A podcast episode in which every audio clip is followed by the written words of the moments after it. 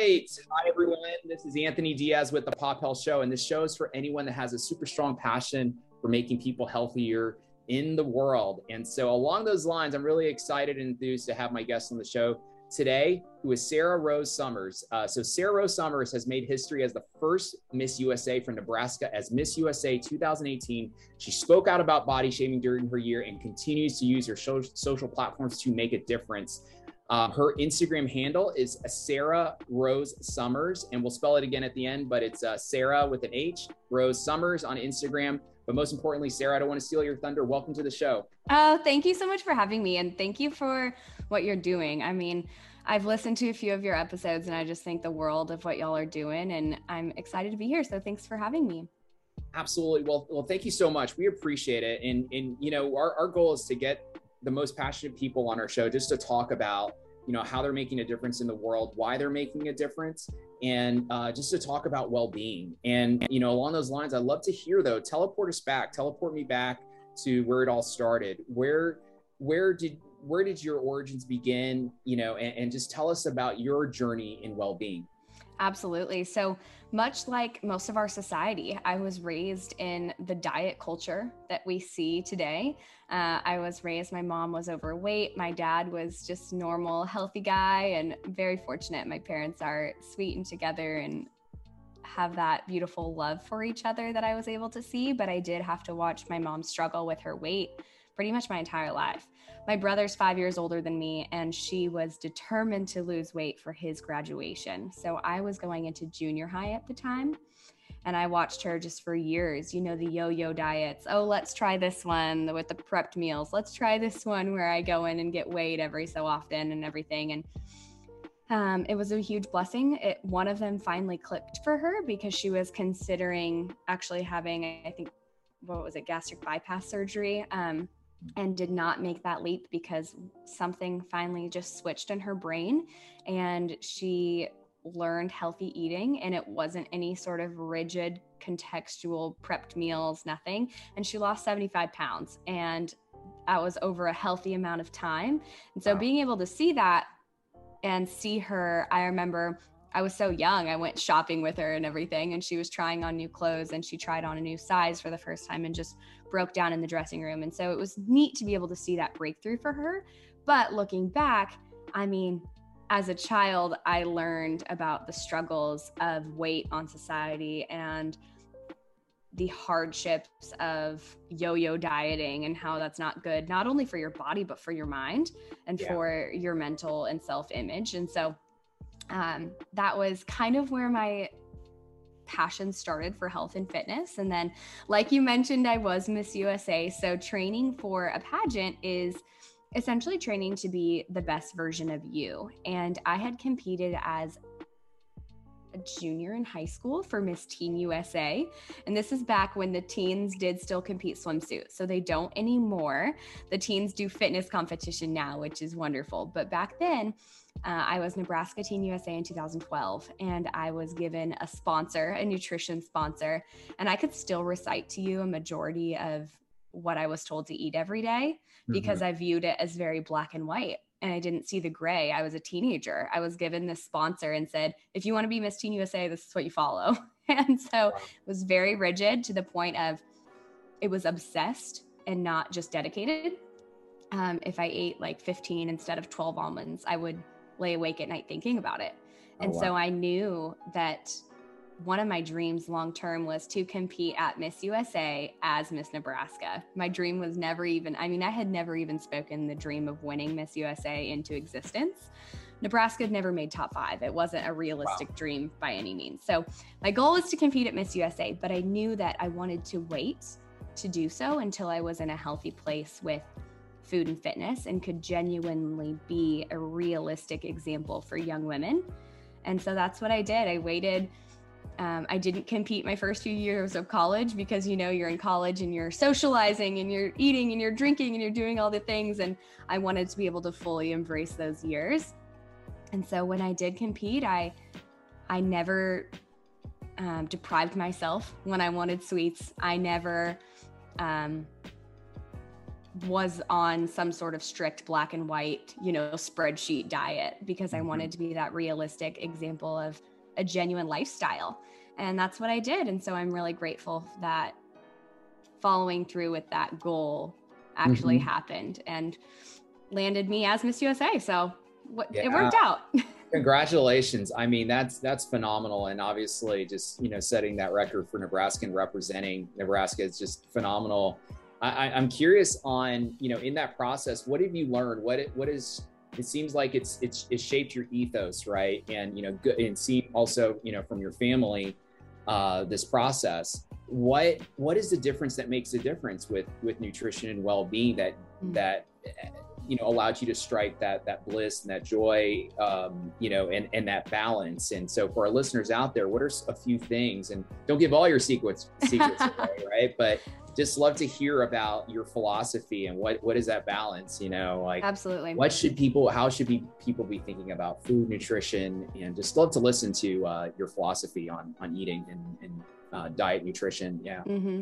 Yeah, and I think it can always ebb and flow and change with the seasons of life, right? Like when I was living in New York City, I'm not a huge foodie, but I kind of became one because when you're living in New York City, why why not try all the things and uh, learn about different potential food genres and cultures? And um, so I do think that the mentality of food can change in seasons. Um, you know, as a woman, one day, if and God willing, I am able to bear a child, like that will change, right? My nutrients Right. will need to change. But right now, I am 26 years old, married. Um, I fuel my body in order to have the energy that I need.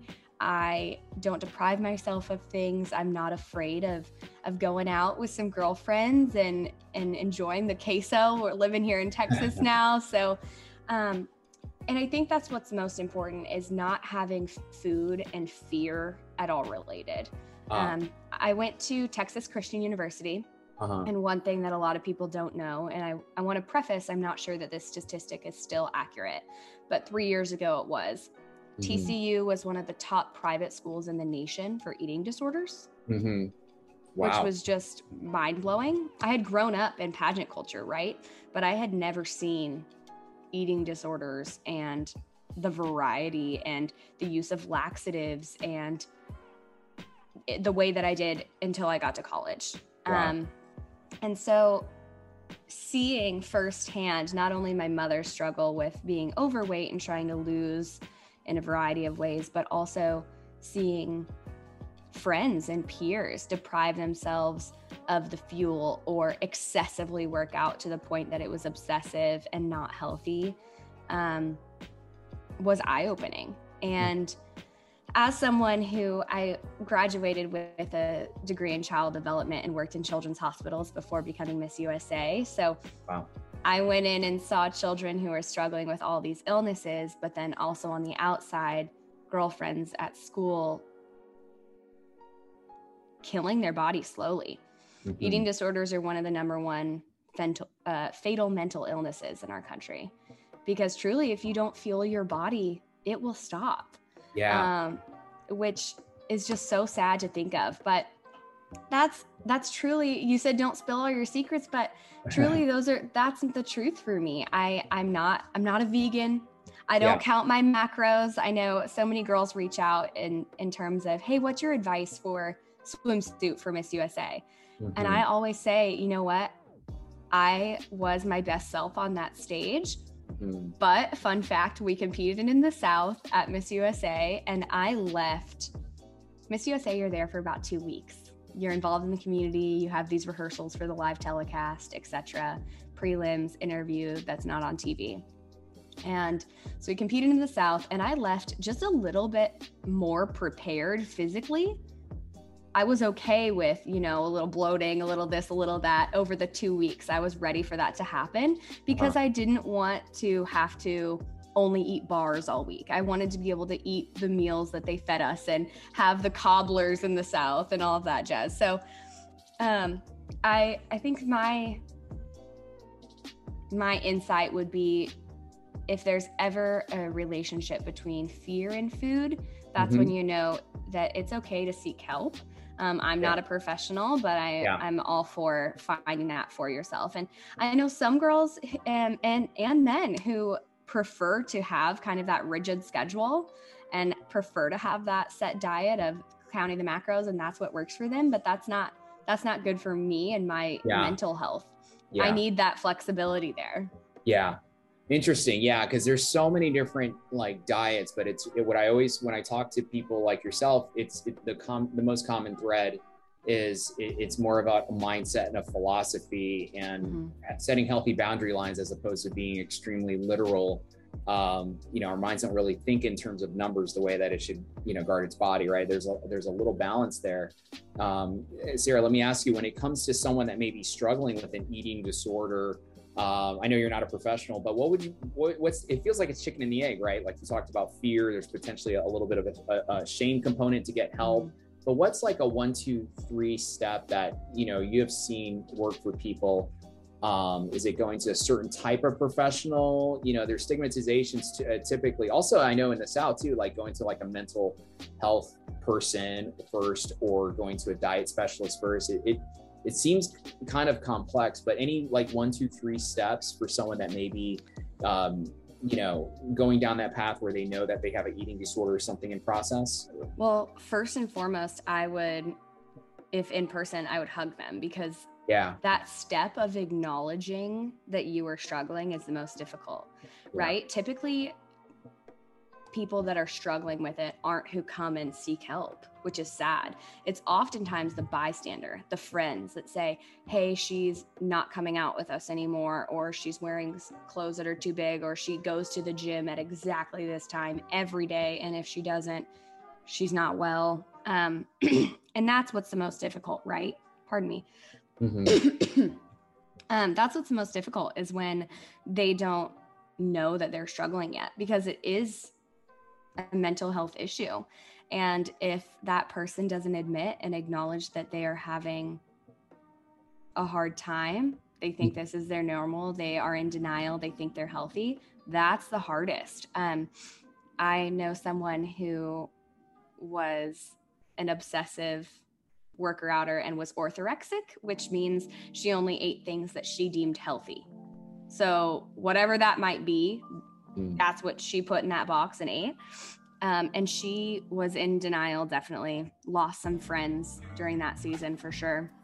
And her light bulb moment was when she went to the doctor for something else and they took her vitals and everything and they said, Hey, it, you could literally go to sleep tonight and not wake up tomorrow. Um, and so we need to get you that inpatient help. And it's different yeah. for everyone. For yeah. her, she needed to be told by a a physical family doctor. Yeah. Um, and then had that inpatient care because that's just how far her body had deteriorated from mm-hmm. the marathons and from not fueling it accurately wow. for the exercise levels that she was doing. Um, but in terms of if someone came to me and they already acknowledged they were struggling, I would tell them they are loved.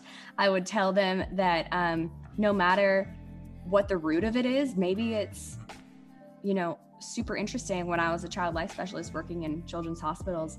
We saw, I had a six year old male inpatient for eating disorders. Wow. His obviously didn't stem from self image, mm-hmm. it stemmed from texture aversions. Oh. So wow. it's just fascinating. There's there's so many different types of eating disorders and root causes. And so it's so hard for me to sit here and tell you, you know, these are the three steps for everybody. Mm-hmm. Um, but I would definitely, if they say are in college, I would absolutely take advantage of the free counseling services that yeah. your campus might offer. Go check it out. They will refer you to specific dietitians, whatever that may be that you need. And and then employing to your surroundings. Mm-hmm. So if you finally are in a place where you know that you're having a hard time and you know that you're struggling, talk to that group of friends around you. Tell them what your your ticks are or um, your what is the word I'm looking for? Um, triggers. Yes, your triggers. Thank you. Yeah. Tell them what your triggers are. Tell them that these sort of settings aren't good for you. And so please just don't invite you or let's not do those things right now while you're working through this. And having that open relationship with that group of friends is so necessary. And then also, I know there's probably going to be some listeners thinking, oh my goodness, well, I don't have friends that I feel comfortable talking about these mm-hmm. things with. And that's okay. Um, I would encourage you to find some sort of mentor, get involved in with that counseling service, have calls with your family, whatever that may be. You really don't need a ton of people. You just need a couple quality people. And but it's so important to have that community around you cheering you on as you're facing something like this. That's awesome. That's awesome, Sarah. Well, no, thank you so much for that playbook. This is good. You know, hopefully, you know, I always try and walk, uh, tee up each episode that, you know, the core of it is is always a good, sustainable, kind of like evergreen uh, playbook for people that may be struggling with the issue. Yeah. You know, at hand. So that, thank you for that. Yeah. Absolutely. And then one last thing too that um, when I was Miss USA, I spoke on the prevalence of eating disorders and triggers and things to do so that you set yourself up for success. And this always cracked me up when I'd be looking out into the audience and you'd see the light bulb moment. You know what I mean? The yeah. girls in the audience would be like, oh, that is a good idea. um, I would always tell them action steps at the end. Yeah. One action step is go through who you follow on social media. And if that person makes you feel ill about yourself when you see their posts, even if it's me, yeah. Even if you guys are following me and I make you feel this is never my intent, negative about yourself, you question your own worth, you question whatever that is, unfollow that person. Yeah. It's that simple. Yeah. Unfollow them. Say it's a friend of yours and you don't want to unfollow them because you don't want to deal with any of that drama. First of all, it's so unnecessary. You can yeah. mute. Instagram does a lot of things wrong, but they do have a mute feature, which is great. Nice. So don't be afraid to utilize those tools in order to protect yourself. Love it. I love it. No, thank you so much, Sarah. And um, what I what I love also is that you know you focus uh, a lot on diet and belief and you know the sense of love and that's I think that's really important. I, I think that goes into kind of your your background. Uh, also, um, you know you can tell you have a strong spiritual component to what what you're what you're mentioning into your message. Tell me where um, you'd like to take your brand and where it's going. I know you have a podcast. There's a variety yes. of lifestyle um, uh, things that you're working on, um, but just love to maybe you can tell the audience a little bit about some of the things you're continue you're working on right now what you're working on in the future where you see your brand and your messaging grow, going. Yeah absolutely. So you're so sweet yes my podcast is called more than a crown. I launched it right after crowning the next miss usa and have been on quite a hiatus during covid. And you know my husband and i up and moved from the heat of new york city in the trenches of the pandemic and passing the morgue trucks to living with my parents in Nebraska, his in laws for months on end, and now living in Texas. And during that time, it forced me to stop going a million miles an hour to finally going like zero. Yeah. And I sorted through what my year as Miss USA was the highest of highs and the lowest of lows. And I wasn't in a mental space to be on my podcast and be trying to motivate and encourage others because I wasn't there. Mm. And so I'm really so excited to be bringing it back um, because I'm in a place where I can speak about that. I can speak about that journey. And that's something that so many people can relate to right now, especially looking back at this last, I say year. Now it's been like a year and a half of changing plans and grieving closed doors and all of that. So my podcast is called More Than a Crown because at the end of the day, I was Miss USA at just 24 years old and there's so much more life to live. And yeah. accomplishing that goal, like I said, that I never even knew was a goal of mine, like that was the peak of all, right? Yeah. Um, that can't be the end all be all of my life. I don't want to pigeonhole myself into that pageant land. So I'm more than that one amazing dream come true. I'm more than my worst mistakes during that year. I'm more than leaving on a hiatus my podcast. I should have said a goodbye episode, but you know, like we said already, when you're struggling, you don't even know you're struggling. So I didn't even put out a goodbye episode. I just straight up left. So we're more we're more than our greatest successes and our biggest failures.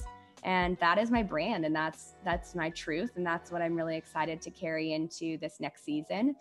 I loved my opportunities speaking as miss usa and thereafter and obviously a lot of those went virtual during covid um, mm-hmm. but a lot of those doors are opening back up again. So hopefully that's where you'll be seeing me as speaking on things of this nature and truly more so that brand of we're more than whatever identities and labels people put on us. At the end of the day, you're more than that test score, you're more than that number on the scale. Um, and that's what's just so important. And it's truly a universal message, depending on anybody can listen to that. So yeah. that's where you'll see me. And you'll see that also on my social media too. So really grateful for you guys following along. That's awesome. That's awesome, Sarah. Well, well, thank you so much, definitely for the brand. And you have a powerful, you, you establish a powerful platform. Best is yet to come, and you have a powerful message that that platform can now spring into so many other things. And so, such a blessing what you're doing and uh, the difference you. that you're making other people something so common, uh, you know, for not just women, but for everyone, for men and everyone that, you know, their relationship with with food and and dieting it's it's such a key thing and just been so many stigmatizations around it but you're really uh, unpacking it very well for people and uh, i really appreciate uh, you and your brand and your, your message are there any other ways before uh, my very last question for you are there any other ways for people to get a hold of you other than your website your podcast, Instagram, any other um, outlets or um, ways to get in touch with you or connect with you for? Yes, absolutely.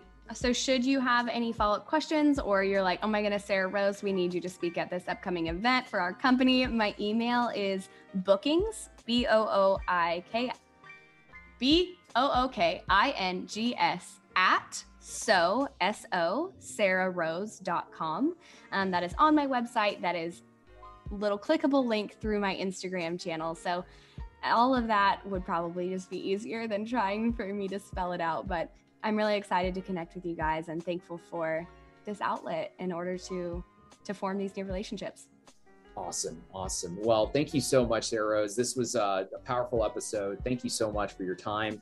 Thank and, you. Uh, to uh, to our listeners out there, this is the Pop Health Show. This show is for anyone that has a super strong passion for making people healthier in this world. Uh, Sarah Rose, thank you so much again. This was this was awesome. Thank you for all you're doing. Absolutely. Thank you.